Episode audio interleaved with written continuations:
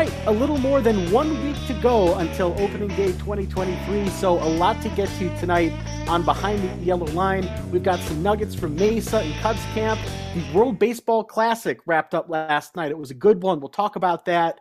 And then we are going to end today's show with some predictions. We're going to pick the division winners, the wild card winners, the pennant winners, the World Series winners, and then some of the individual awards MVP, Cy Young, Rookie of the Year. So, jam packed show tonight, full crew here. Jeremy is here. Randall is here. And we are recording this the night of March 22nd to accommodate Jeremy He's got a big weekend plan. He is Las Vegas bound. Uh, Jeremy, seems like you're on the cusp of a real fun weekend here. Yeah, yeah, definitely. You know, Vegas bound while the tournament is in Vegas. And I'd like to think we're accommodating all of us because I would think we'd all want to watch some tournament games, right? All three of us. Like that's going to be a big deal tomorrow. So, uh, but yep. yes, it should be a big weekend and it should have some fun. You and the boys going to mm-hmm. Vegas. Are you planning on attending a basketball game or just taking in sort of the atmosphere around the games? Uh, I'm I'm planning on attending the Elite Eight game. Unfortunately, I won't be getting in till late uh tomorrow night, so not probably gonna have a huge chance to attend the Sweet 16 games. But I am definitely planning on attending the Elite Eight game. Jeremy, seems to me if it were as important to you as you make it out to be, you'd find a way to get in there. Maybe like a parachute drop right over the venue, enter in through the roof. Just seems to me that if it were important to you as you say it is, you'd find a way. Well, I mean, I, I yeah, I'll try to find it as best as I can, Randall. I, I definitely will, but you know, not everything can work out the, at the best of ways. If it doesn't mean it's not important. So, boys' weekend planned for Jeremy here in Vegas this weekend. I just had one with a good fan of this show, a friend of the pod here, Greg Kerner, Mr. Lansing Lugnut. He was out in Denver for his own boys' weekend for a couple of days there. We had a nice night Thursday, a little bit of the nightlife scene here in Denver. And then Saturday, my first ever MLS game. It was a lot of fun. Wow. It sounds like a lot of fun. Did they win? Major League O'Shea. What's that? Did Colorado, Major Colorado League win? O'Shea. Did Colorado win? Is what I was asking. Oh, uh, Colorado did not win. Um, interesting thing on that front too. It was their fourth game of the season, and the three games leading up to Saturday, they had not scored a goal. So not only were they losing, they were not scoring. They did get one, uh, but they did lose that one. It was either two to one or three to one was the final. But it was neat to see it. I'd, I'd never attended an MLS game before. I've been to NBA games, NHL games, football games, hundreds of baseball games. So to see the highest level of soccer in the United States was a little bit different. Now, the tournament was also in Denver last week. So did you yeah. attend any tournament games? I did not. Kern went Friday. I had a concert lined up for Friday, and then the game plan Saturday. You know, Kern's a big soccer guy. The buddy that he was out here with is a big soccer guy. I am not a big soccer guy. So when they said, hey, look, we got a ticket Saturday. Are you interested? I thought, yeah, this is kind of good for me, right? If I'm going to go to a soccer game, let me go with soccer people. And what was pretty cool about what we did is we did not just have front row seats, we were in front of the front row. We were actually field level for the game. So the front row of fixed seats was behind us. We were on the field. The only thing separating us from the pitch was these LED boards. And that's a good way to take in a soccer match. You get a sense of the size of the athletes, the speed. I still had no idea what was going on, but it was cool to sort of be eye level with the players instead of being up in the nosebleeds. Well, good for you for not running onto the field. I'm sure the temptation must have been very strong, and uh, good for you for holding off on that. Did you steal the, the game ball? ball? was well, the game ball was about eight feet to my right, and I thought about taking it. Sent you guys video of that, uh, but it was cool. I, I did say to Kern though, and I think, look, I'm not a soccer guy. Jeremy, you might have a counter to this. I think there's a major imbalance right now in Major League Soccer. Like there are some cities and some markets that have really embraced it. I think of Seattle. I think of Portland. Uh, Kern was telling me they got an awesome new stadium in Cincinnati. I've seen the new stadium in St. Louis. That looks nice. Then you've got these sort of older, like 20 to 30 year old stadiums, like the one here outside of Denver. It felt to me like I was at a AAA game versus the highest level of pro soccer in the US. That's kind of the vibe that I got. Doesn't help that it was 35 degrees and it was a night game, right? But the stadium is just sort of cheap the fans weren't all that into it. It's not a very good team. It just it felt like I was at an Iowa Cubs game versus a major league game. That's the comparison I made. Yeah, I I uh, I've only ever attended one major league soccer game in my lifetime, and it was uh it was right after the World Cup. Actually, it was Chelsea against the Major League All Stars. It ended up being like the Major League All Star uh, game pretty much at at, at Toyota uh Toyota uh, down there in Bridgeview. So uh, that was the only time I ever did it, and that that stadium definitely didn't feel like you know yeah. a huge stadium. It, it was pretty fun to go to. I saw Lupe Fiasco perform at halftime, but there was a lot of crowd, a lot of people rooting for Chelsea. But uh, and you know that stadium was a disaster because the fire ended up moving back to Soldier Field. Yeah. But yeah, some of these new soccer specific stadiums do look pretty cool. Um, but not the one down in Bridgeview. That one, it kind of did give you that AAA feeling that I think you're talking about with out there in Colorado exactly what I thought. They opened within a couple of years of each other, and it very much had that same vibe versus some of the newer stadiums. Um, one other thing on this front that I thought was funny is that we went to the official fan tailgate before the game. So, not one that the team or the organization put on, but the fan base gets together and they rent out spaces in the parking lot those folks do not like Stan Kroenke. So even though I was there as just sort of this impartial soccer fan, I totally understood hatred for team ownership and frustration with team ownership, and I was able to bond with these soccer fans over their distrust of sports owners. Uh, assuming you were just walking around the parking lot going "screw Kroenke" and getting responses like that, and that's how you were ingratiating yourself, telling them "I'm one of you," and I imagine just that that's how you blend in. Well, yeah, oh. uh, it was it was an organized tailgate that the fans put on. You had to buy a ticket to it. You get a wristband, but they took care of you. They had I thought you guys would like this. They had a portable oven in the tailgate and they were baking fresh donuts pregame. So it's 40 degrees outside. Kern and I are standing out there. We got fresh donuts. He's a donut guy. I'm a donut guy. I thought this is good. So next time we're at Miller Park, Someone bring a portable oven. We need fresh donuts at the tailgate. We put it was just icing on the top of the cake there. Time to make the donuts. How far out of Denver is the stadium, or is it right there? No, it's uh, kind of near the airport. So as you okay. know, that's it's about 25 yeah. minutes out, um, surrounded by prairie dogs and uh, sort of plains Buffalo? area. Uh, there is a nature preserve out that way that does have bison, but um, it, it, was fun. I'm glad I did it. I would do another MLS game, but I just don't think that was top tier MLS. The time of the year, the temperature, the stadium. I'd love to see a game though in a place like Portland or Seattle where I know they've really embraced the sport out there. Whatever you do, do not pet the prairie dogs. That's actually no. a, uh, a major major public health risk. You you do not want to be patient zero in a bubonic plague out, outbreak there in Denver. Well, Stan Kroenke not well liked here by the Colorado Rapids fans. Uh, but let's get back to the Cubs here. We are, like I said, a little over a week out from opening day, and a lot of news have trickled in from Mesa. Let's start with this, which came in today. I think Marcus Stroman broke the news himself too, versus the Cubs doing it. He is the opening day starter for the Cubs here in 2023. I don't think this is a surprise for any of us, but at least now it's official. Come next Thursday, Cubs Brewers at Wrigley, Stroman on the bump for the Cubs definitely. I don't think it's a surprise at all. I mean, one, he's your highest paid starter. um, so there's that. And number two, you know, right now he's the most, I would say, you know, the most dependable starter, I guess, that they have, the most where you know what you're going to get out of him. And he pitched pretty decently in the World Baseball Classic. I mean, he didn't have like a ton of strikeouts, but it was only nine innings. And he faced some good talent. So it's not like he's been struggling a lot. So yeah, I'm excited to see Stroman. I, I think he uh, I think it'll be interesting to see him out there on opening day, and he seems amped for it. You know, talking about the crowd at Wrigley, or excuse me, talking about the crowd and everything. So, um, yeah, I, I think it's a good choice. I I'm eager to see how this it looks. It follows up behind him though, what the rotation is. I believe today or tomorrow, teams were actually encouraged to announce their opening day starter, or I guess in this case, allow their opening day starters to announce themselves. Uh, MLB wanted teams to kind of get everybody to announce it at once to, I guess, build up hype for opening day. So, you know, concerted effort. It looks like most teams either made that public or kind of hinted at it today. Uh, part of MLB's uh, continuing initiatives to get people hyped up for opening day. Yeah, and rightfully so. It's it's uh, should be a national holiday next Thursday when these games get started. I think the only other player that that we wanted to be in the mix for this was Kyle Hendricks, but as the offseason went on and it was apparent that he wasn't going to be ready, it was sort of well, obviously it's going to be Stroman at this point. He pitched well for the Cubs last year too, and that's the kind of guy like yeah, he should be the guy going first. Uh, you can make the argument whether or not you think he's a major league ace or an ace caliber starting pitcher, but certainly in Cubs Cubs camp right now, that is the guy with Hendricks out who had to be on the mound, and at least now it's official. He's the only guy that you can look at with a, a history of major league success. I would say. I mean, Jameson Taillon, yeah, pretty successful pitcher, but not mm-hmm. as successful as Marcus Marcus Stroman, and I think and it's going to be interesting to see how he pitches because he's going to really be throwing that sinker with that with that infield defense behind him right this season. So I think we're all a little bit excited about that. So I yeah, I think he's definitely got to be the guy. You look at the rotation right now.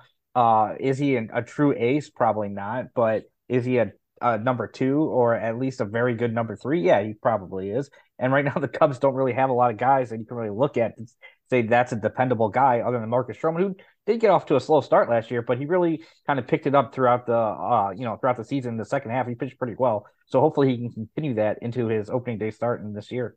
Yeah, there, there's no way it was going to be anyone else. And notable is that he's obviously coming off a longer stint in the in the World Baseball Classic.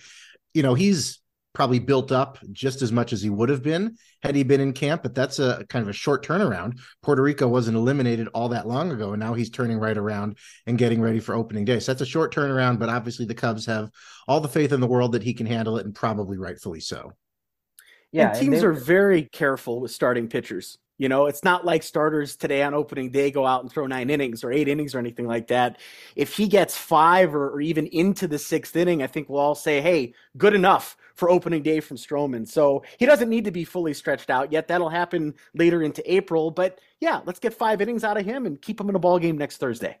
And I and I would expect that the Cubs had, especially with, Stroman and with uh, Team Puerto Rico, you know, talks on, on what what type of plan that Stroman was on. Plus, you know, the early rounds each round they were able to throw more and more pitches and go deeper in, so they ramped it up. And so I, I, can't imagine that Stroman was really off of what the Cubs' plan was for him. They were probably accounting for this, so and having to come in and pitch on opening day as well. Yeah, he'll be ready to go come next Thursday. Um, hopefully, the offense shows up with him, and maybe the Cubs open the year with a W. The other side of the starting rotation, there's a big question mark: who is number five in the starting rotation for the Cubs? And that's still up for debate here over the next week or so. But one name that is no longer in the mix: Caleb Killian probably a long shot, certainly not the favorite coming into camp here to earn that number five job. But now again, we know, okay, he gets to open up his season in Iowa. And this is a guy that will get a phone call at some point this year and get a chance to start at Wrigley. It's just not going to be here with the opening day breaking of camp. I was excited for him. I thought he pitched pretty well his first opening or his first start in spring training, and he pitched pretty decently throughout spring training. So I'm just kind of excited to see him back like on the radar kind of to be, as you said, to be called up during this year. So yeah, I mean it's expected that he wasn't going to start this year on the big league club. That he's going to start in Iowa makes the most sense. He probably still has some things he has to work out, but I do think he's on a path right now that we could possibly see him, as you said, called up this year, and hopefully he throws himself and puts himself back into that position of being like a part of the Cubs' future core. Yeah, he and Jeremiah Estrada uh, also optioned Iowa in that same uh, the same round of camp cuts. Both guys, the equipment staff's going to keep jerseys real warm for them. These are both guys we're going to see with the major league team at some point this year, possibly sooner versus later. In the case of Jeremiah Estrada, who had a great spring, uh, yeah, this is this is procedural. It's a numbers game. It doesn't reflect on either of these guys. We're going to see both of these guys at Wrigley fairly soon, and uh, you know, you you might even hope that in the case of Killian, it's for the the whole season. I would say for I, Estrada though, or just to get onto that, that one did surprise me a little bit. Not that I thought like he was a, uh, it wasn't unlikely for him to go down, but like he's one of the only guys they have that throw pretty hard. He was pitching pretty well. He had pitched pretty well last season, so I thought there was a pretty good chance that he would have made the club. But you know, as Reynolds said, I guess it is a numbers game, and he was one of the guys who had options to go down. But I, I was still a little surprised to see his name right away. Yeah, you know, he was a coin flip 50 50. Notable, I think, is some of the names that have not been uh, kind of cut from major league camp yet. We say his name every week. Cam Sanders, I believe, is still uh, has not been cut from big league camp yet, and uh, we know that's a guy that's probably making one of those last few bullpen decisions very difficult on the team. So it is a numbers game to the point where if you're still on the inside looking out, your day your odds get better and better with each day that goes by. And like you know, we're we are less than a week away from them having to probably set that opening day roster. So it'll be really interesting to see who fills out those last few spots with some of the names that are still fighting for those spots and it'll be a revolving door, right? If guys aren't pitching well in April, you go out, the next guy comes up. So for in both of these players' cases, yeah, Killian and Estrada just pitch well, take care of what you can control in Iowa, and it's just a matter of time before we see you at Wrigley Field. Uh, Jeremy, I also like that point that you made a moment ago. Options are a big part of this too. If you have an ability to go to the minor leagues without having to give up control of that player, that's going to work against you. And I think that that was probably the case with someone like Estrada right now. It doesn't hurt to send him to Iowa. He'll pitch well down there, and then he may be the first guy called up, in fact, when the next roster change happens here with the pitching staff we'll see. You know, April. You know, a lot of times this early season, the, bullpen has to get itself like figured out, and it just kind of comes through trial and error. We'll see the guys that succeed and the guys that don't, and the guys that don't will be gone, and somebody else will come up behind them, and that's probably going to be a guy like Jeremiah Estrada. So, I, I, as you said, you know, with the options working against you, right? You there are probably some names that you know, maybe some non-roster invitees. I don't know if it's Tyler Duffey or whatever would make the bullpen, that maybe you give him a chance early on. If they don't succeed, okay, he's gone, and then you can just bring Estrada back up. Um, so that that seems kind of common. So, uh, but yeah, I, I, expect Jeremiah Estrada to have a major impact on the Cubs bullpen this year, as he is one of the few like flame throwing type guys that the Cubs yeah. have developed over the years. So it'd be nice to see him coming out there throwing 98, 99 uh, out of the bullpen. Well, here's a reliever I'm worried about. And this really bothers me because last week on this show, we were all raving about him, talking about Keegan Thompson, who has pitched actually effectively here in spring training. Four games, four innings. He is not allowed to run, five strikeouts, two walks. But the problem is the velocity is down, and it's down a couple of miles per hour right now. Should I be worried about this? Because anytime you get a loss in velocity, I think the first thing that comes to mind is injury. Is he hurt? Randall, should I be worried here about Keegan? I'm going to say not worried just yet because it doesn't sound like he's injured. You know, they haven't said it's a shoulder, it's an elbow, it's a forearm. He's still pitching. He's still working through this. And I think that's an encouraging sign. If he were hurt, we know that in spring, if you're hurt, they shut you down if you you sneeze and uh, you know tweak your side for a day. So the fact that he's still working through it, I think, is an encouraging sign.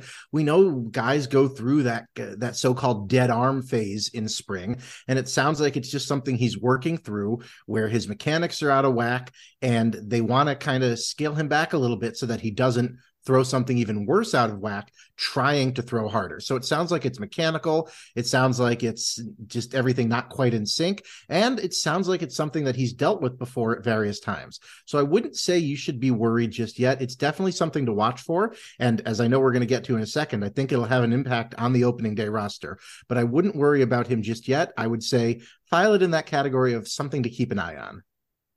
Uh, I think you should be worried, to be honest, in my opinion. I, I do I too. Think, I yeah, I think you know, there's a guy's coming out throwing miles per hour down, and honestly, if it's not really because of an injury and they don't really know why, that kind of almost seems more discouraging to me. Um, because like if it's an injury, like you can figure it out. Okay, guy, you can maybe rest it or surgery or whatever needs to be. Yeah, it would suck for the season, but you can kind of get back to it. If, if Keegan Thompson's just not capable of throwing 90 anymore, like he's not going to be as effective of a pitcher, in my opinion. So I, I think it's kind of worrying, and maybe there is some sort of injury hiding in there that they haven't diagnosed and they don't know about, which is also a worrying thought. So I, I, I hope for his sake and for Cubs fans' sake that it does come back, as Randall is saying. But yeah, I'm I'm kind of pretty worried about Keegan Thompson right now.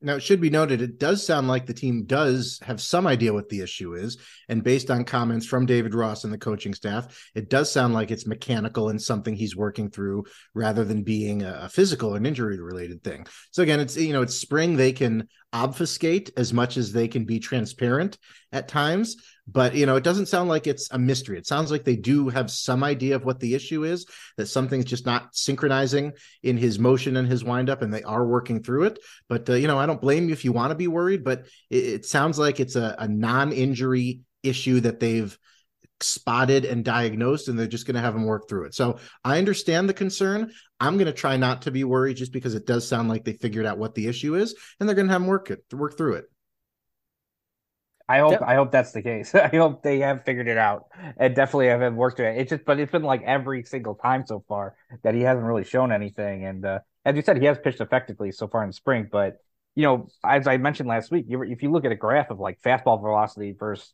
you know strikeout rate or ERA or anything, any pitching stat, pretty much, it's there's a pretty big correlation between the more the higher your fastball is, the better off you are pitching. And so if he's dripping on velocity, especially coming out of the bullpen when it's in the past he's ramped it up, uh, he's not going to be probably as successful. And maybe it is a mechanical thing, but if your mechanics are out of whack, that could also increase your chances for injury. As I do, I do think Randall know that as well. So I I'm pretty worried. They, they should just do to him what happens when I find my internet speeds are down a few miles per hour. Just turn them off for 10 seconds and turn them back on. It fixes everything. Well, they've got options with Keegan. He can stay back in the training facility in Arizona, not break camp with the team, work out there with the training staff and, and all the facilities that they have in Mesa. They could send him to a place like Des Moines and have him open the year in AAA, or you just say, all right, screw it. You know what? The results have been okay. We're going to give this a shot and see if you can get this figured out in the major leagues with that team. Jeremy, what do you think is most likely right now? We got a week here. We're going to get an answer to this, but do you think he breaks camp with the team knowing what we know about the drop in velocity? I still kind of lean towards him breaking camp with the team. I, I, I still think, as Randall said, maybe they could figure something out there mechanically. I, I still think, you know, until he's either hurt or injured or unsuccessful, I guess, doing what he's doing, I, I think they'll give him the chances to pitch and to see if he figures it out. So right now, I do think he probably will make the major league team. So I'm going to disagree with you, Jeremy. Okay. I think that they've got so many great options in that fifth starter slash long reliever, bulk reliever, whatever you want to call him role. I think they are going to have him start the season either staying in Arizona or at Iowa because we have Mr. Javier Assad, who, as we noted last week, pitched great for Team Mexico and then flipped me off as he was walking off the mound. Again, a little aggressive, but I don't blame him. Um, I think he's shown him, he's acquitted himself very nicely this spring to the point where they might feel comfortable keeping Assad in the role that Thompson would have filled and having Thompson start the season not on the roster. So I'm going to go the opposite of you. I'm going to say Thompson starts the season not on the roster while they get this figured out, and that Javier Assad slots in as that second bulk guy out of the bullpen. I, I think both of them could make it. I, I don't think it's going to be a, a necessarily a one or the other. I think they both can, you know, fill a role on the in the like in the out of the bullpen. I mean, both of them have shown they could also pitch in one inning situations. So I, I yeah, but you know, Keegan obviously, I think Javier Assad has proven himself. I, I would be actually kind of surprised if he didn't make it. So uh, he was he was just nasty, and I, I, I don't know why you wouldn't want that arm coming out of the bullpen right now. Uh, even if he does have options, I still would take yeah. Javier Assad.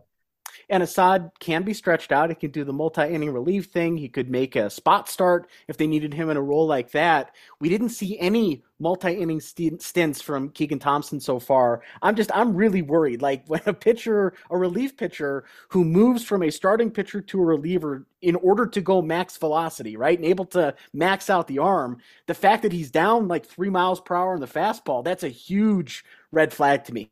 So I'm worried. Like I think this is maybe the most important guy in the Cubs bullpen this year is Keegan Thompson. I do not think he's going to break camp unless in the next week here he gets those miles per hour back up, or at least they know exactly what's going on there, and maybe it's an intentional thing as they ramp him up to get closer to opening day.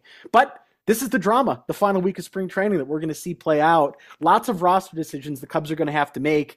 This one, unfortunately, out of their hands Seiya Suzuki will not be ready for opening day.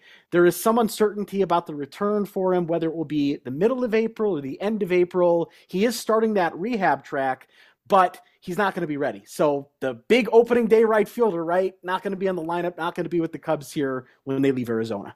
You know, I and I think we expected that. I think when the nature of the injury became clear, I think opening day was uh, off the table basically immediately, according to everyone but Seiya himself, understandably. But it does sound like he's progressing. He's taking swings in the cage. He's doing some running. He's getting into those exercises. My only concern is that he's so eager to get himself back out there, especially after experiencing what had to have been just incredible fear of missing out watching his would-be teammates do what they did in the World Baseball Classic. I'm just a little worried that he's going to push himself a little more than he should. He ends up re-injuring the oblique and he ends up out even longer. But you know, I'm the guy sitting here on a podcast. He's the the professional baseball player. Got to trust him. Got to trust the training staff. It sounds like he's working hard to safely come back, maybe a little earlier than we expected. And if he's able to do that without re-injuring himself, good for him. I believe in you, Seiya Suzuki. I, I agree with you, Randall. I, I think that. Uh he, you know, from the sounds of it right now, it sounds like he's a little bit ahead of schedule of what they kind of expected. Maybe mid-April could be it, but to me, I, I, I don't think it's necessary for him to really push to get there. Like if you if you just take it as you take, you don't have to be back so early. I feel like you know early in the season right now. I mean, the Cubs were. I would like to see him back early and competitive, but I also want to see him not re-injure himself and not overdo things and not make it a worse situation uh, for him to pass. Like we saw with Cole Hamels, who had an oblique injury in the past, he overdid it, not necessarily with the Cubs, and it kind of screwed him up for a while. So I, I, I would like to see Seiya not super push. We know he pushed pretty hard in the off season just to get to that kind of playing weight he's now at. So I, but yeah, I, I, I hope he is back and ready to go, and I expect a big year for him whenever he does return. Yeah, we, we use the phrase it's a numbers game. Statistically, you know, you, you see a lot fewer guys come back sooner than expected from these oblique strains than you do uh, trying to push themselves to come back sooner and ending up injuring themselves and staying out for longer. I'm not saying Seiya can't do it. I'm saying the the odds are the, that as far as recovery time from this injury, they're not necessarily in his favor. And like you said, like I'm sure Ronan agrees, we just don't want to see him push himself to the point where he misses more time. That's the that's the big concern. So Seiya is out. We're not going to see him next Thursday at Wrigley. I asked you guys this a couple weeks ago, and now we need a more definitive answer. Randall, who is the starting right fielder? The Cubs take the field at Wrigley Field next Thursday. Patrick Wisdom. Wow, Patrick Wisdom in the right field. I think you know what I think. I think I think the guy you mentioned last time. I think it could be Mike Tauchman. Yeah, yeah, that's what I'm thinking too. Um, Velázquez in the mix as well. Yes. It's just a bummer that Seiya is not going to be there. If it's Wisdom, Randall, first Frosty of the year on you. If Patrick Wisdom's the starting right fielder next week, who's the third baseman, Randall? If Patrick Wisdom's in right field, Edwin Rios. Wow. Wow. Okay. Now here's my question: If if it is Wisdom, why is the Frosty on me? Shouldn't it be on you? Because well, I guessed it to correctly? you, like the oh, first oh, to one, me. To, yes, okay, no, yes, I, yes. I, I, I, agree to your terms. I agree to your terms. Yeah yeah, you get the first one if you uh, accurately predict the starting right fielder. But a bummer. I think we can all agree that. Uh, was thinking about Seiya last night, watching the World Baseball Classic, Japan defeating the United States in the title game Tuesday night. That is the third championship in five events for Japan, bringing home the gold or winning that event. They're out there dogpiling at the end of the game, and you see the Suzuki jersey, right? Seiya. Now, Fox Sports tweeted Ichiro they had that completely wrong, but Seiya there at least in spirit with Team uh, Japan there celebrating on the mound in Miami. I, I don't want to harsh the vibe here. I'll get this off real quick, but I need to rant for a quick second. That Fox Sports MLB account is awful. It's like you handed a mildly knowledgeable but otherwise obnoxious 14 year old the keys to an account for a major broadcast partner MLB account, and they just do the dumbest shit with it. Oh my goodness. It's Randall, awful, awful account was that intentional? Do you think they intentionally tweeted that knowing it would go viral and generate no, I, interest, I, or was it just incompetence on behalf of the person generating the tweet? Incompetence. Never assume subterfuge where simple human incompetence is the answer. It's incompetence. You see a Suzuki 51 jersey for Japan, you assume it's Ichiro, even though Ichiro always wore his first name, his given name on his jerseys. It's just incompetence. It's just lack of knowing what it is you're tweeting about. Yeah, it, bad, bad account, awful account. I don't like it. I don't care for it. And it's not good either. The man does not like it. Uh, but no. uh, yes, I agree with you, Randall, there, and the fact that, you know, Ichiro always wore Ichiro 51. Like exactly. It was so that's why it wasn't a Seiya, uh, it was a Seiya Suzuki uh, jersey. Also, the fact that you would know throughout the whole tournament they were holding up the Seiya Suzuki uniform in the dugout everywhere because he was supposed to be a member of the team. It's just a complete lack of awareness. But I don't I don't want my ranting yeah. to get in the way of what was of what was a fantastic event. Yeah, uh, we were we were privileged to watch that last night. You know, a lot of people saying things about the WBC players get injured as if that can't happen in the spring, that people don't pay attention to it, that nobody cares. And, you know, I don't pay attention to these people, but I assume they were very quiet last night. That was one hell of a ball game. Yeah. Well, Randall, I got a rant coming for you in a minute too, but let's start with the good stuff, right? Like you're saying, it was a great ball game. And how perfect was it for this event? And this has been building up for months getting to this point that it's the two best teams, Japan and the United States, and the two best baseball players in the world, Mike Trout and Shohei Ohtani, defending their countries with a one run game in the ninth inning, game on the line. Ohtani got it, right? He got the strikeout on an unbelievable pitch, but those were the two best baseball players in the world. They happen to be teammates, and we got to see them head to head. That's the theater that you sign up for with an event like this. It was perfect. Uh, MLB did just a fantastic job pulling the levers behind the scenes, like the old Buffalo Wild Wings commercials, where somebody would press a button, pull a lever, keep the game going longer. Whoever was uh, behind the curtain for that game last night was pressing all the right buttons. Everything, everything lined up. and the whole game, are we going to get to see Ohtani get to pitch to Trout? And for it to come with the game on the line, the final out in a movie, you'd say it's too much. In a live sporting event, there, there's just no great way to describe it. Just just a fantastic game, a fantastic ending, a fantastic clash of titans as teams and individuals. I, I can't say enough good things about this event and how entertaining it was to watch. It, it was a great tournament and it did very well, and I'm happy to see it doing really well because the 2017 tournament was also a phenomenal tournament. It was a mm-hmm. great mm-hmm. tournament. And I do think it's kind of set the stage for this tournament because Mike Trout himself even said the 2017 tournament was like, I loved watching it. I don't know why I'm not a part of that.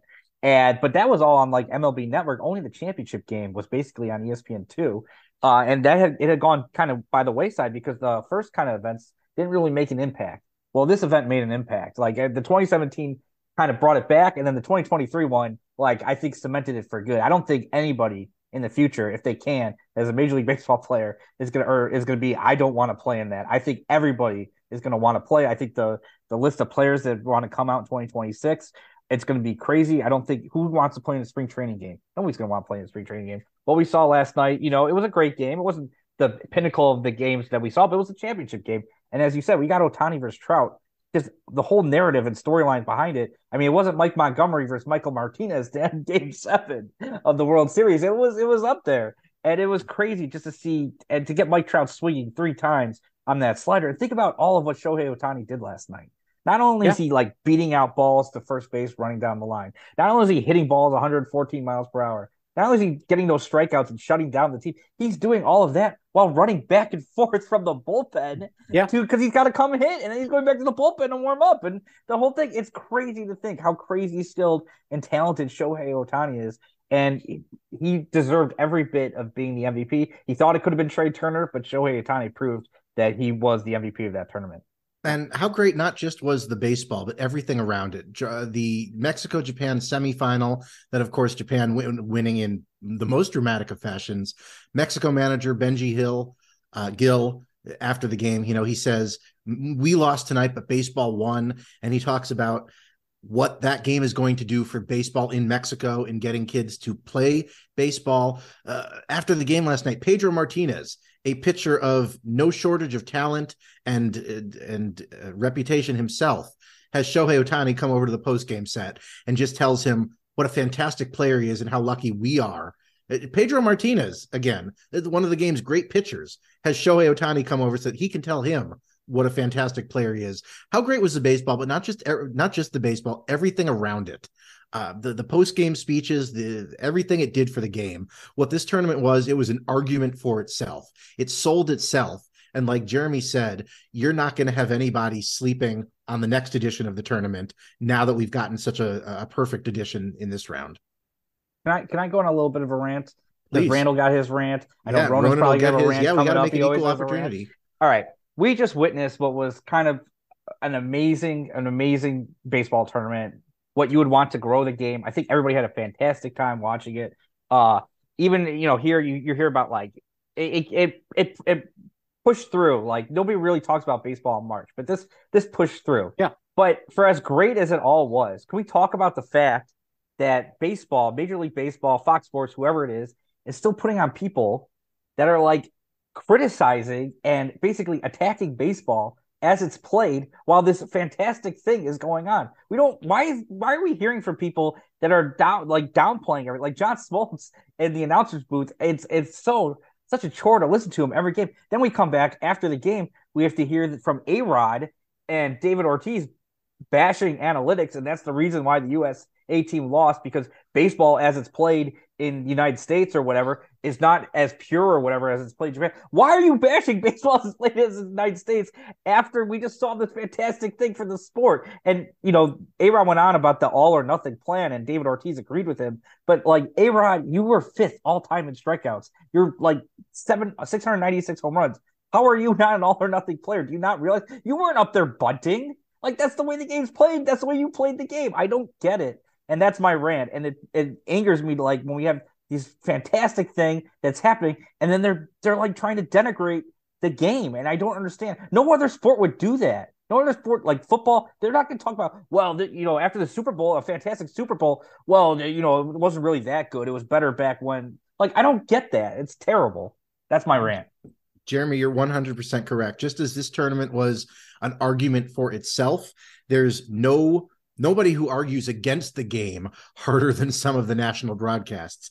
And unfortunately, that's an unfortunate side effect of Fox having this tournament where, like you said, MLB Network and a little bit of ESPN had the last one, and ESPN has had previous ones. That's an unfortunate side effect of Fox having the broadcast rights to this tournament is that their so-called number one broadcast team, which happens to include John Smoltz, was on the call for the biggest game. And I agree that brought down the game just a little bit. And fortunate are we that the games were just so damn good otherwise that even John Smoltz couldn't necessarily bring them down.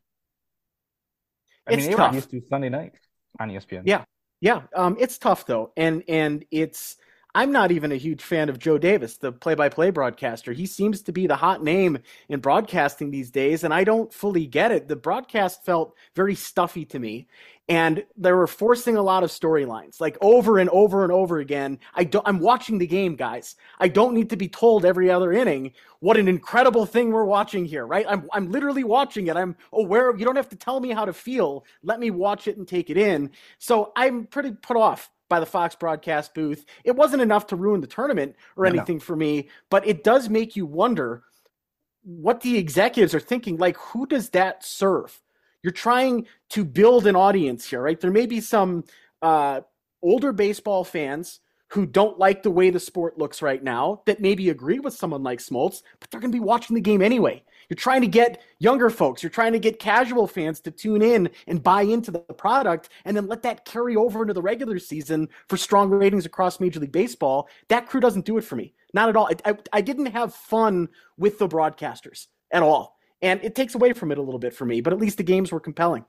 Yeah, and imagine, like as you said, you're trying to build the sport, build the brand, build Major League Baseball, right? Get younger viewers involved, and they did a fantastic job of doing that. But then at the end of the game, you have to hear the bash the way baseball is played. Yeah. The regular season is played. You're like, well, this is so much better than whatever. The regular season's not as good. Like, you know, the things have turned into a way the way they play the game. Why would you want to turn into the regular season then? Like you built the game up and then you're going and you're just denigrating the way the game is played now. So I, I don't get it. It made me kind of angry. It makes me angry when you could watch something that's so good. Everybody, like even you know, there are some trolls or whatever hot take artists that you know they're kind of committed to their craft. They have to basically at some point they stake out a position so far they just can't you know come back from that. But 99% of like the average person, normal people that are watching it, thought that was a fantastic thing to watch, and and it was. It truly was. And should be noted, ninety percent of those individuals you mentioned all had their shows advertised during these Fox broadcasts. That's another another great side effect of Fox having uh, the broadcast rights to this tournament. Well, I've got one thing from this tournament that did bother me. You know, the broadcasting, it's it's whatever. I was able to enjoy the game sort of beside that. Um, I got a problem though with Team USA. Wonderful lineup right? I was looking at the starting lineup going to the game yesterday, and you know, you keep Schwarber in there versus the lefty. It puts Mullins in left field. You don't have someone like Alonso in the lineup, and still star-studded lineup start to finish. You're looking at those guys going, these are all all stars. This is a great lineup. I had to watch Merrill Kelly pitch in a decisive game for Team USA. I don't like that. And I know some injuries have impacted the starting rotation. But my complaint here is to the American pitchers across Major League Baseball. Where's Verlander? Where's Gerrit Cole? Where's Woodruff and Nola and Bieber? Why am I watching Kyle Freeland in the most important game of the year for Team USA? Why am I watching Merrill Kelly? Come on, guys. The US lineup, the defensive play, fantastic. The pitching was lacking. And it was so obvious in the start of that second inning, Kelly was about to get shelled. And it ended up being a big difference in the ball game. So we need some better starting pitching with Team USA moving forward. Very disappointing to see that. You know, I said it all tournament is this is not a serious rotation. When Lance Lynn ends up being your best and most reliable pitcher. I mean, you started you said you got to see Merrill Kelly pitch a decisive game. You also got to see Adam Wainwright pitch a decisive game, and it you know it could have gone very differently. Fortunately, it ended with a USA win and uh, a decisive one at that. But yeah, the starting pitching was not inspirational. It's not the best MLB uh, MLB's American players have to offer. And like you said, there were some injury, injury things. Nestor Cortes Jr. of the Yankees was supposed to have been in there. He injured himself. Clayton Kershaw was supposed to be in there, which you know, at this stage in his career, that's maybe not a huge difference, but there were issues with the insurance on him. Uh, but yeah, and, and, again, this was such a great tournament. We talked about how Trout was watching the 2017 tournament and said, "Man, I got to get in there next time." Hopefully, the up and coming starting pitchers or the guys who are up and coming right now and will be established veterans in three or four years. Hopefully, they saw this and they said, "Man, I've got to be a part of that." But Rony, you hit the nail on the head. This is not a serious starting rotation that Team USA got through as far as they did with the starting rotation, I think is a bit of a minor miracle. You need better starting pitching yeah. next time. I'm about to say some nice things about Dylan Cease when we get into some of the award winners here, but I'm mad at you, Dylan Cease, because the Americans could have used you last night. I don't hate Kyle Freeland, right? I've, I've, I've sort of taken a warm spot to the Rockies. I've seen him pitch probably 12 or 15 games. I called some of the games that he played in college when he was in the Missouri Valley Conference. I've cheered for Kyle Freeland for a long time. I didn't want to see him in that game last night. And it's just a little bit unfortunate because one other thing that stood out to me between both of those teams last night, the US and Japan, how good was the defense for both of those teams? You also see that in all star games. There's not a lot of errors that get committed in all star games, which helps out pitching. It's such a joy to watch defensively sound teams, and both Japan and the US were awesome in the field last night. Yeah, and hopefully, you know, just to go back a little bit, we see that from the Cubs with their their defense this season because we know they put a lot on the defense.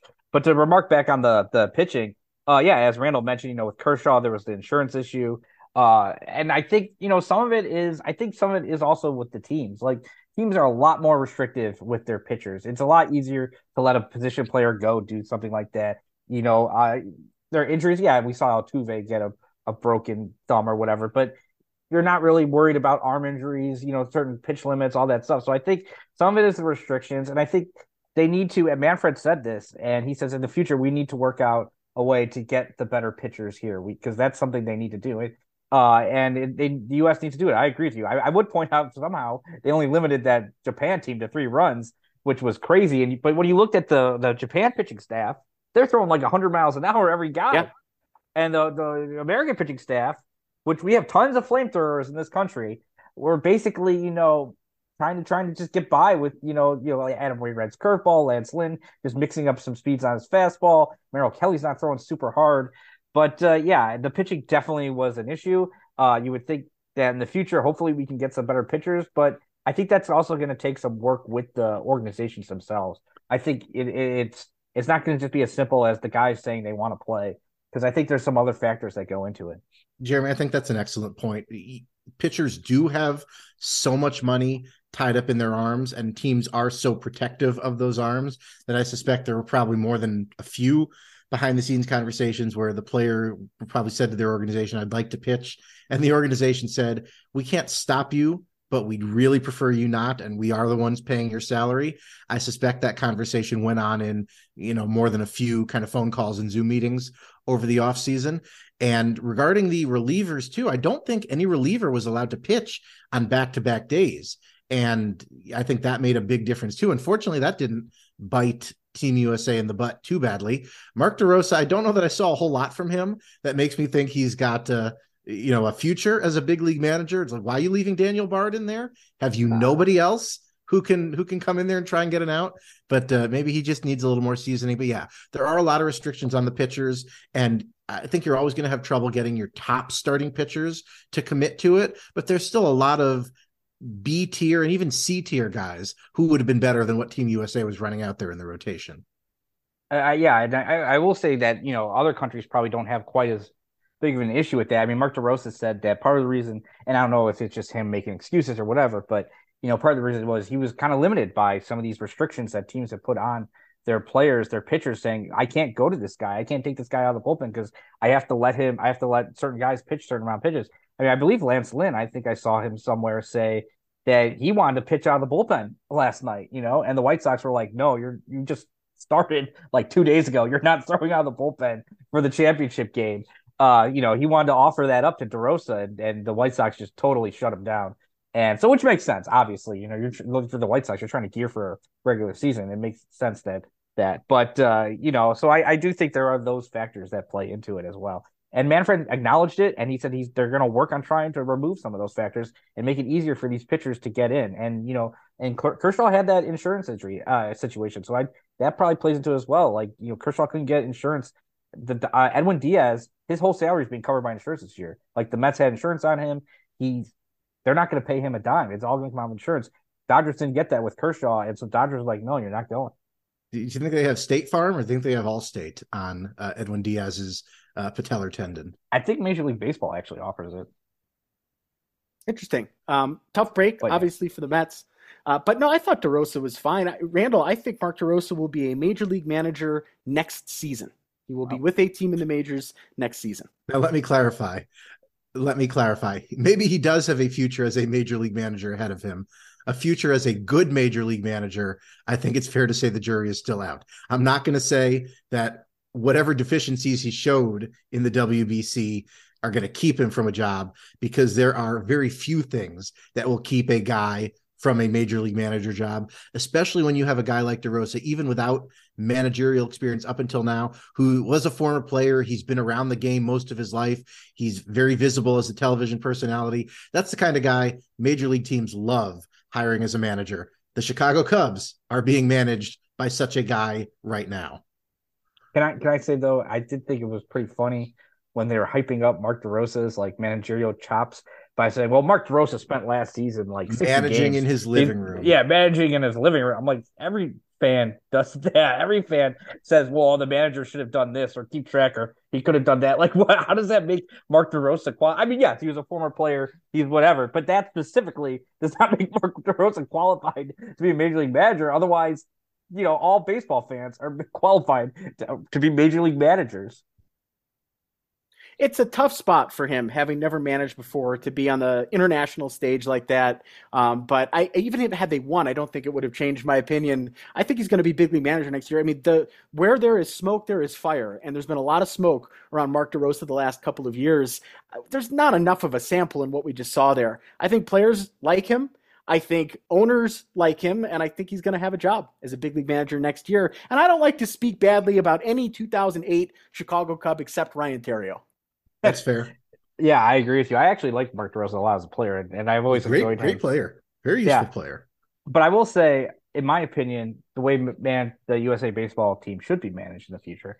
I liked when they used to go back to like an old legendary manager who was retired, like the 2000 Olympic team that won the gold medal was managed by Tommy Lasorda. The 2017 team that won the uh, World Baseball Classic was managed by Jim Leyland, right? So you get these old guys that are legendary guys that are a little bit out of baseball, and they're coming back to manage, and I think that's fun.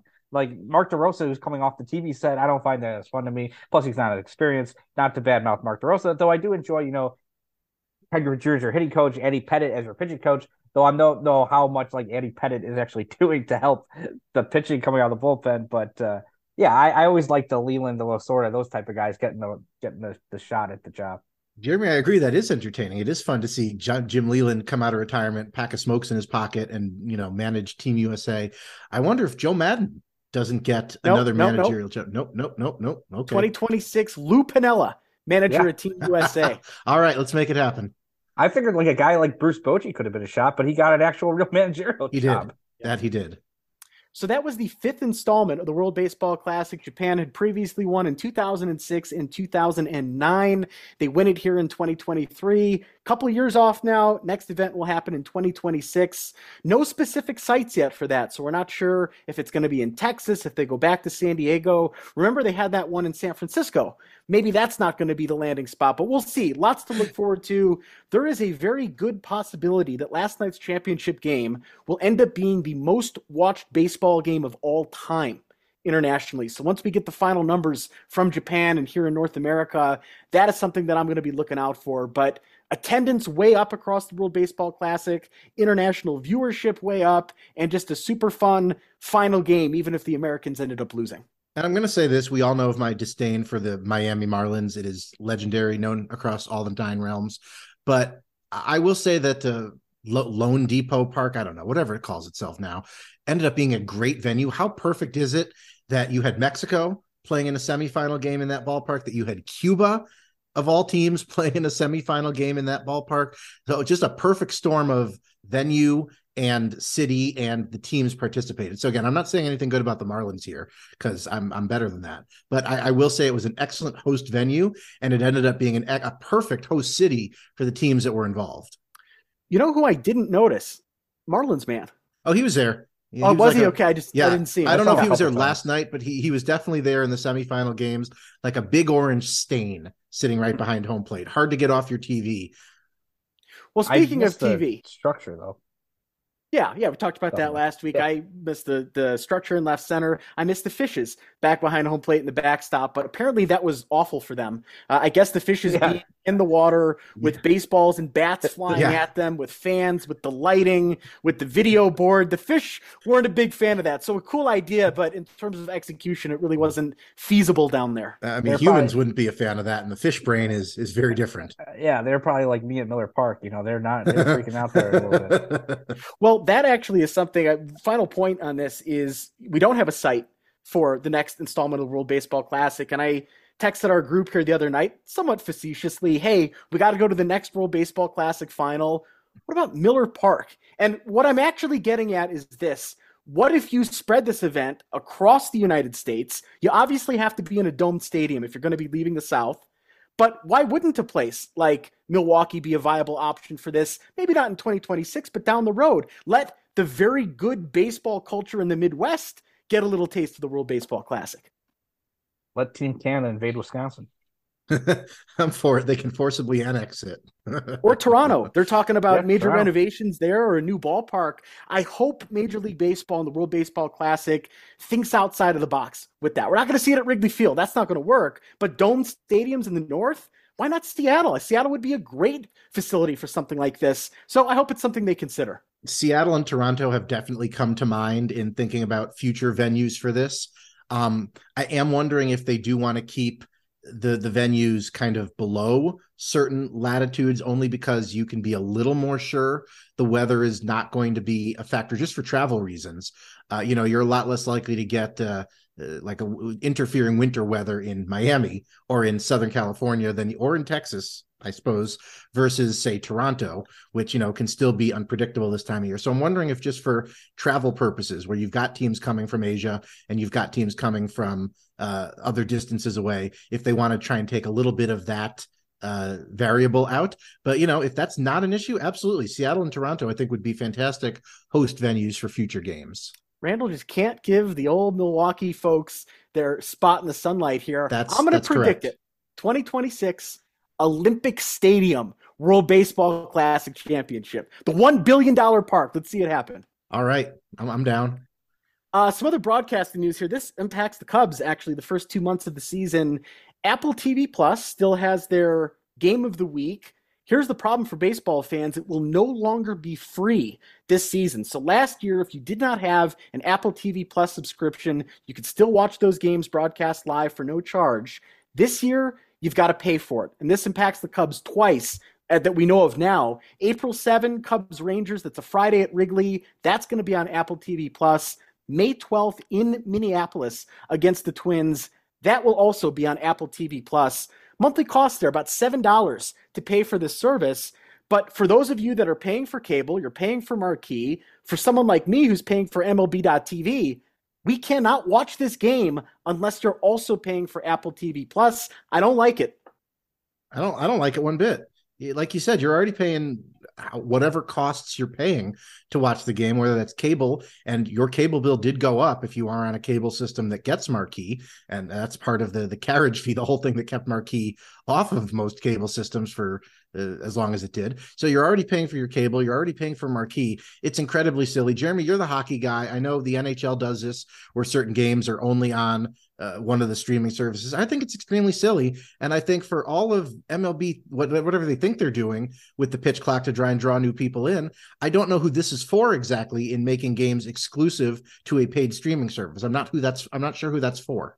It's for Apple well, TV Plus. It's for Apple TV Plus. It's for Major League Baseball and the 30 plus owners they're getting you know paid lots and lots of money to air the, those games. Uh, but yeah, I mean, this is kind of the future as it is right now. I mean, we we we've talked about the kind of broadcast model of you know the RSNs and and even to a greater extent, you know, the deal of the cord cutting and and what what's happening with cable bundles and all that stuff. Like that's all kind of dying, right? You know, people are cutting the cords. Cable subscriptions are going down. What's replacing is all these separate kind of different streaming services. And now we're we're seeing it. Last year, you know, it was free. Anybody could watch it. I watched it a little bit. Fortunately, I I mean I do have an Apple TV Plus subscription, so it will uh I will be able to watch these games. You know, you gotta get that Ted Lasso, that uh, Mythic Quest in there. Um, but uh yeah, it kind of does suck. I do agree with you. And uh, you know, we're gonna see it with like the Big Ten. They're gonna go to Peacock. So and Peacock's gonna be, you know, start charging for things. Um, this is kind of just the future the way it is. And and I personally always kind of preferred the bundle kind of service. You know, you would get cable, you get everything. Now we've kind of moved to more of the a la carte option where now it's like everything's on everybody has their own service and you have to pay everybody, you know, to get whatever it is. And it, I think that kind of sucks, but that's kind of the future of what's happening. And hopefully somewhere, somehow we can kind of, you know, there could be some sort of, I don't know necessarily about regulation or whatever, but hopefully it just plays out that maybe we're not all paying this, you know, I, even more money just to get all different services to watch the games. But uh, yeah, it's unfortunate. I agree with you guys. I don't like barriers for fans trying to access the sport. And that's all that it is. Like, yes, I can I can manage here, right? Jeremy, you've got the subscription, right? You can just turn on the game. It's not really going to impact you. I don't pay for Apple TV Plus, but I know how bootlegging works. So I'm going to find a way to watch those games and I'm not going to have to pay for it, right? Major League Baseball is pushing me to doing that. That's how I'm going to go about doing it. But there's a lot of fans that don't want to watch those streams. They don't know how to watch those streams. And you're putting another barrier between them actually accessing the sport. And that game at Wrigley, April 7, that's a Friday afternoon at Wrigley Field, middle of the day. That was the bread and butter for the Cubs that made them the valuable franchise, the nearly $5 billion franchise that they are today. Putting those games on WGN in Chicago for free and WGN on cable nationally. It was those midweek day games that turned the Cubs from, yeah, another good baseball team, a historic baseball team, to the fourth most valuable team in Major League Baseball. So I hate this. I hate the fact that it's going to be harder for people to watch it. But Tom Ricketts, Dick Monfort, I will be watching those games. Uh, whoever runs Apple, who runs Apple right now? Uh, what's his name? Who's the Cook. Apple guy? Cook. Cook. Mr. Cook. Tim Apple, as Donald Trump would call. Mr. Cook, Mr. Monfort, Mr. Ricketts, none of you will be getting money, and I will still be watching those games. But I don't like what this does for other fans, and I don't like the fact that are we going to get to a point where every day of the week you have to pay a different subscription fee in order to watch those games? That's a little bit extreme, right? But it feels like it's trending that way, and I don't think it's good for the health of the sport. Ronan, I, I know what a purist you are. I know what a man of tradition you are. How are you going to feel that Friday game against the Rangers that we're mentioning, where it's a day game at Wrigley. It's Friday. The Cubs are wearing the Wrigleyville uniforms, Ugh. and you're having to watch the Apple TV broadcast by whatever means. Are you just going to sit there and go, "We used to be a proper country" the entire game? Well, I think no, no. I'll be complaining that they're not wearing their home whites, which is what the Cubs should be wearing every time that they're at Wrigley Field. Um, but I think the thing that softens all of this for me is you can still listen on the radio. That is free, whether you're in Chicago or elsewhere. And we have a Hall of Fame broadcaster that calls the games on the radio. So if I weren't able to watch that game, at least there's that free option to listen to Pat doing his thing. But this sucks. This sucks for baseball fans. This is one thing and one thing only short term profit for Major League Baseball owners. It's the only thing that I think that they're concerned with. It's more money in their pocket this year and next year having this partnership with Apple TV Plus, even if it means less of these fans that want to watch the game are going to have access to it. And I don't like the optics of that. I don't like the broader trend that it's setting. I don't want to be totally negative. So let me say one nice thing about Apple TV Plus. The broadcasters should be better this year. Katie Nolan fired. Why she was ever a play-by-play broadcaster for Major League Baseball and Apple TV Plus is insane. That was never her job. That was never her skill set. Apple TV Plus at least is investing in actual play-by-play broadcasters. Wayne Randazzo's got more games this year. Alex Faust, who I think is the LA Kings broadcaster, professional broadcaster. He's a play-by-play voice. More of that, less social media studio hot topic person like Katie Nolan, who has no business calling play-by-play of Major League Baseball games. I think that's a win for the fan. Yeah, definitely. I, I the the broadcast was pretty. Uh, the announcing was not very good last year. Also, those weird like graphics on the screen of of the, the probability of getting hit here, which I like the idea of, but this it didn't work out because they were all like completely wrong. They didn't make any sense.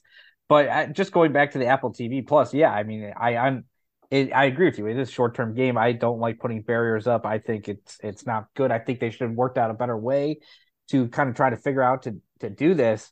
I, mean, I do understand the that you know the RSNs they're losing lots of money right now because cable subscriptions are going down, and and that's how pretty much like that's how they they got paid. Like you were basically subscribing to the channel through your bundle, and uh, when you were paying for cable, and now now they're just directly doing it to you. And yeah, it, it kind of sucks when everybody's directing doing it to you. It was one thing when it was kind of bundled together. Personally, I thought that would probably be cheaper. But uh, yeah, I agree with you. I, I think it sucks. I, I, it's a terrible barrier, and it's going to suck when the Big Ten does it as well, going to Peacock. Peacock. And I'll clarify one thing too. I don't want anybody to get the wrong impression. I don't have a problem with women being play-by-play broadcasters. I have a problem with non-play-by-play broadcasters being thrust into play-by-play responsibilities. I was very surprised, in fact, that Melanie Newman, who's the play-by-play broadcaster for the Orioles, was also pulled off of the Apple TV Plus broadcast for this year. She is one of the only full-time female play-by-play broadcasters in Major League Baseball. Katie Nolan, though, you're not a broadcaster. You're you're in this talking head. Like I like what do you call that type of person? Content creator, a personality a personality. You're not a broadcaster, and I thought that that was a big miscalculation there from Apple TV Plus. But you know what? I'm not paying for it, so I don't think they care what my opinion is. Still, it'll impact the Cubs April 7 and May 12. Uh, real quickly on this front here, we talked about this a bit last week. We have seen some new rules in spring training. Jeremy was just adamant last week. They're perfect. Don't change anything. This is great. The World Baseball Classic's tough to watch right now. I was saying I think it could be tweaked. Randall was saying, I think it could be tweaked. Turns out some things will, in fact, be tweaked. This is something that will be ironed out before opening day, but it seems like there will be some adjustments to some of these new rules that have been impacting the sport. Yeah, yeah. They, have made some some tweaks on the margins. It's nothing major. Uh, basically, the umpires are going to have a little bit of discretion to to start the clock or stop the clock if a guy gets uh, knocked down by a high and inside pitch, or if he takes his timeout, the umpires have a little bit of discretion to stop or start the clock. Uh, catchers, if they end an offensive inning, batting or on base, they'll have more time to get their stuff on and get themselves the box. Uh, basically, so it's giving the umpires discretion, which of course I'm always a fan of. Umpires deserve uh, all of the discretion, uh, but it's basically giving them more discretion to stop or start the clock when it is reasonable to do so. So they're not really making any big changes. It's more like they're clarifying some things on the margins here. Right. I believe they it was a clarifying memo, as they they yes. said, and, and so uh, per our um, last email. Right. Uh, for me, I personally would have been okay had they changed the uh, like eight second for the the batter to be alert into the box. Like it, it, was, it's eight seconds currently. They had moved that back to what it is in college, which I believe is five seconds. I would have been fine with that. But yeah, I like the fact that they're kind of keeping because I think it would have been a little bit ridiculous for them to make major changes like a week before the regular season after we spent all spring training acclimating to what it is now, and it has been happening. Like it, 50, infractions are down fifty percent from the first week of of baseball or of spring training, so it's improved over time. Um, yeah, I mean, I mean, if it turns out that the way the game is being played kind of struggles, I do think in the future they could make more tweaks. But I don't mind any of these tweaks. Like I agree. Like if a guy gets knocked down on a brushback pitch, he, he, you shouldn't really just start the clock immediately. The it should be a little bit. The umpire can be like, okay, hold up a second. Let, let's at least let him stand first. Or if he's running back out, you know, out from foul out from making a, and uh, excuse me, from being in the field uh, in in the outfield or whatever coming back in. Yeah, give a little bit more extra time. But uh, yeah, I, I do like the clock being at 15 and 20 though. Are you receptive to any tweaks after opening day? Or is this something that, hey, whatever the rules are come the first day of the season, it's that way till the end of the year?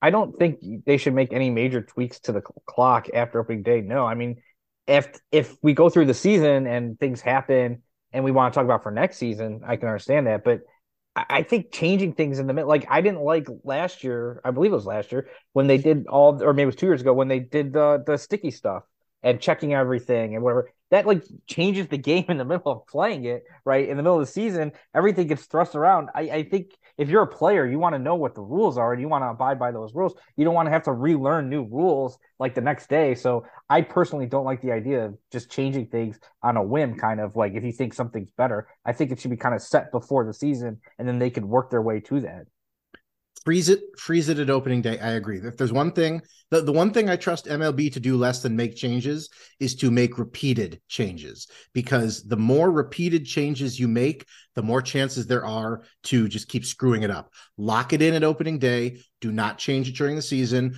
Tweak it for next season if you need to. Opening day rules need to be the rules for the entire season because you're not going to help anybody by continually changing it through the season and making players readjust every month yeah, it's got to be set. I don't mind the changes here in the last couple of days. Just get it right, let it rip this season, and then make some adjustments going into next year. But we are a week out from opening day. We're going to end today's show with some predictions. We're going to start in the National League, then the American League. We'll wrap up with the World Series, and then we'll bring the show to a close predicting the MVP, Cy Young, Rookie of the Year in both the National League and the American League. Randall, start us off here. Who are your three division winners in the National League? In the National League, I have the Padres winning the West. I have the Cubs winning the Central, only because the other options are all so distasteful that I'm not going to name any of them. And I have the Phillies winning the National League East. Okay, Jeremy, who are your division winners? Yeah, I'm going to start east. I'm going to go east to west. I got the Braves winning the East. I have Randall's favorite team, the St. Louis Cardinals, winning the Central, and I agree with Randall on the West. I have the San Diego Padres winning. All right, so the only clean sweep for the three of us is the West. I also have the Padres finally upending the Dodgers there, taking the West. The Central, Jeremy, I'm with you. Unfortunately, it's going to be St. Louis. The East, Philadelphia Phillies are going to win the East here. All right, your three wild card slots in the National League, Randall. Who do you have? I have the Dodgers, the Braves, and the Mets. One, two, three in the wild card. Yeah, I, I got to go with the Mets, the Dodgers, and the Phillies, which is the opposite of what you have, Randall, in the East. And then I'm also going with the Dodgers, the Braves, and the Mets. So if I'm understanding correctly, between the three of us, five of the six teams we agree on. The only difference, the NL Central. And Randall's the optimist here, saying the Cubs are going to do it. Good for you, Randall. That's me, ever the optimist.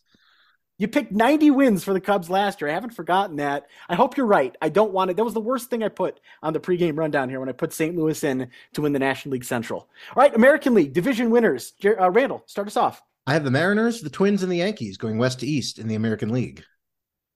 Uh yeah, I, I we're gonna go west to east. I'll go with the Astros out west. I have the Twins as well, and the Yankees as well, winning the Central and the the, the East respectively. And again, a mixed bag here. The West for me, Dusty and the Houston Astros. The Central, the Chicago White Sox are going to win the American League Central. I'm saying it. And the East will, in fact, be the New York Yankees. So, what about the wild card, Randall, in the American League? My wild card winners: Rays, Red Sox, and Jays in the hmm. American League. I go Jays, Rays, and Guardians. Jays, Rays, and Guardians. Okay, and I'm going to go here: Rays, Mariners, Blue Jays. I will say the team I really wanted to find a playoff spot for and I just couldn't was the Baltimore Orioles. I think that's going to be a super fun team to watch in the American League East, but ultimately I think they're going to fall short. That's a tough division. Yeah, and they didn't really do much. They, they had a fun team, young team, but they didn't really do much in the offseason. Like, that's a no. time to add. The vibes it's, can yeah. only carry you so far. It's uh, young guys coming up that is uh, really the story right now in Baltimore. All right, so the World Series, who are the pennant winners? Who takes the thing home in October or November? Randall, who do you got? I have the Toronto Blue Jays defeating the Philadelphia Phillies. Blue Jays making like last year's Phillies, making a run from wild card to the World Series. Difference is the Jays are going to actually finish the deal this time. Wow, Randall's going with a repeat of the 1993 World Series. I'm going to go a repeat of the 1996 and the 1999 World Series, and that is the New York Yankees over the Atlanta Braves. Okay, wow. Uh, the uh, Yankees and the Braves, interesting there. Two big time names. I'm going with a World Series we have not seen before the San Diego Padres and the Seattle Mariners. Wouldn't that be fun? Two teams trying to get that World Series title. That would be a good matchup. I, would enjoy that a lot more than certain other teams being present. A very West Coast uh, World Series yeah. would be interesting. I just think it's the Padres' year, and I think Tatis is going to have a monster year. Not a lot of people I feel are talking about him with everything else going on in San Diego and it is self-imposed the situation that he finds himself in. But that's an MVP caliber player that they're getting back in the mix for this year. So I think the Padres are really going to be a fun team. We all have them winning the West. I think that's cool. The Dodgers have dominated that division for the last decade. It's time for someone new. It's not going to be the Rockies. So why not the Padres? Why not the Padres? I think they're the most talented team, you know, maybe even in baseball. Yeah, it's going to be a lot of fun here, and they come to Denver quite a bit, so I'm looking forward to getting a chance to see them here. All right, awards. We'll start in the National League. Randall, who is your National League MVP? Juan Soto. Oh, San Diego. Randall with the San Diego Padres. I'm going to go. I picked this guy a lot, but I'm going to stick with him. I'm going to go with Ronald Acuna of the Atlanta Braves. Okay, the team you have winning the East. So him leading them there. Um, I picked a guy from the team that I think is going to win the East, Trea Turner. He joins just a power lineup there in Philadelphia. Turner does everything. And I think this is a guy that's going to benefit too from some of the rule changes. He steals bases. He's got power. He's going to score a lot of runs. He's going to drive in a lot of runs, right? In Philly. So I'm going Trea Turner. Man, he was good in the World Baseball Classic too. Just Electric. unfortunately was on the losing team. Yeah. Are you afraid of his World Baseball Classic having a little bit of a hangover going into the regular season? No, no, not No. at all. I think he's going to ride that in. And boy, that lineup, Philly's lineup, every single day, Schwarber hitting bombs, Harper hitting bombs. That's going to be a very fun team to see play. And I think they're going to take the East here. They had three guys on Team USA, and they could have had four. Bryce Harper, who was hurt. Yep. Uh, National League Cy Young. Start us off. Max Scherzer. Uh, I'm going to go back to Atlanta, and I'm going to go with a young guy with a mustache, but not Dylan Cease. I'm going to go Spencer Strider. Yeah, me too. I think that's the guy, uh, at least in the National League. I think Yeah. we're going to see two mustaches, though, coming home in the Cy Youngs here. We'll get to the AL in a moment. Um, rookie of the Year in the National League. Who is it? Outfielder Corbin Carroll of the Arizona Diamondbacks. Loathe be me to pick a D back for an for an award, but I do think it'll be him. Well, Randall, I think I'll raise your spirits with my pick because you picked a D pack. I'm going to go down to uh, St. Louis and pick Jordan Walker. That's exactly who I've got written down as well. That one also sucked to write. That team's winning the Central, I'm afraid, and I think Jordan Walker's going to be a big part of it as the NL Rookie of the Year. I wish folks could have seen the face that Randall made a moment ago when Jeremy said the name Jordan Walker. Sour lemon face. American League, Randall, who's the MVP? MVP in the American League. You can't bet against Shohei Ohtani. He's my pick. Uh, I have to agree with uh, Randall. I, I think it's too hard to pick against anybody else right now. So I got to go with Shohei Ohtani. I was thinking about it, and I said they're probably both going to do that. Let's get a fresh name in there. Julio Rodriguez, the defending American League Rookie of the Year. He's going to pull uh, close to a KB here, Rookie of the Year, then MVP, but they're going to lose in that World Series to the Padres. But I'm Not a thinking bad choice at all. J Rod. Yeah. Uh, Cy Young, American League. Randall, you're going to be mad at me, but who do you have? I have uh, deGrom. I think deGrom's going to have a big year down there in Texas. He's going to shock a lot of people, uh, being advanced in age. But I have Jacob deGrom as my AL Cy Young. I'm going to go with the guy I picked last year, and uh, he was pretty good. Didn't quite get the Cy Young. I'm going to go with Gerrit Cole of the New York Yankees. Mm. Yeah. Uh, traitor for not appearing for Team USA there in the World Baseball Classic. This guy, too, the guy that I'm going to pick, Chicago White Sox ace Dylan Cease, is your American League Cy Young Award winner. The mustache thrives in the AL and the NL. Are you worried about the fact that he has not really had a good spring training and his walks are Not at all. No, no. I mean, I I understand why people would feel concerned, but I would just reiterate this by saying it's spring training. It does not count. It is not real, right? If you're panicking about Dansby Swanson, eh, if if he's sucking at the end of April, we can maybe have that conversation. Doesn't matter what's happened in spring training here. You want guys to perform well, right?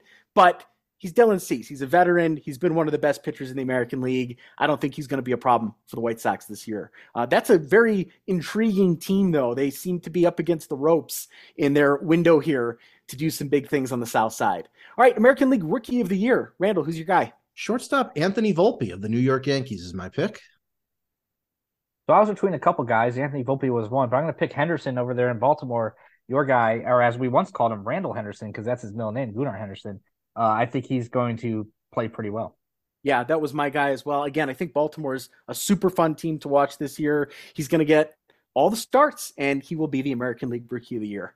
So that's it. We got our World Series champs, our division champs, our award winners.